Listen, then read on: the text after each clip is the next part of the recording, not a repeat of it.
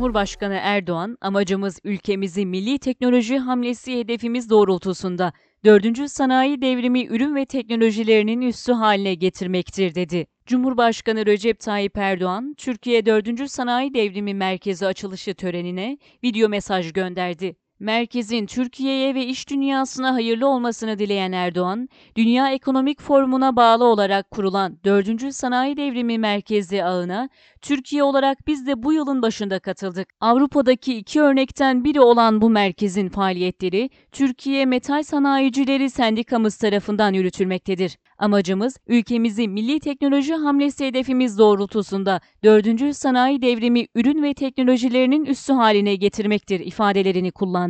Erdoğan salgın şartları sebebiyle henüz arzu ettikleri etkinliğe ulaşamamış olsa da bu merkezde yapılacak çalışmaların ekonomik ve toplumsal hayata önemli katkıları olacağına inandığını belirterek, dijital dönüşümü ne kadar iyi yönetebilirsek yeni dönemde kendimizi o kadar güçlü bir yere oturturuz. Elbette her ülkenin bu doğrultuda attığı adımlar ve elde ettiği birikimler vardır. Ama asıl olan bu tüm birikimlerin uluslararası işbirliğiyle çok daha etkin bir fırsat iklimine dönüştürülmesidir. Elbette her ülkenin bu doğrultuda attığı adımlar ve elde ettiği birikimler vardır. Ama asıl olan tüm bu birikimlerin uluslararası işbirliğiyle çok daha etkin bir fırsat iklimine dönüştürülmesidir, dedi. Türkiye olarak çok taraflı işbirliklerine önem veriyor, yer aldığımız her platformda önemli ve pozitif katkılar sunuyoruz. İfadelerini kullanan Erdoğan şöyle devam etti kamu tarafı ve özel sektörüyle politikamızı küresel zemine taşımak ve uluslararası gelişimlerde aktif şekilde yer almak için her türlü imkanı değerlendirmekte kararlıyız. İlk sanayi devriminden bugüne teknolojinin insanların, toplumların ve devletlerin hayatında yol açtığı büyük değişim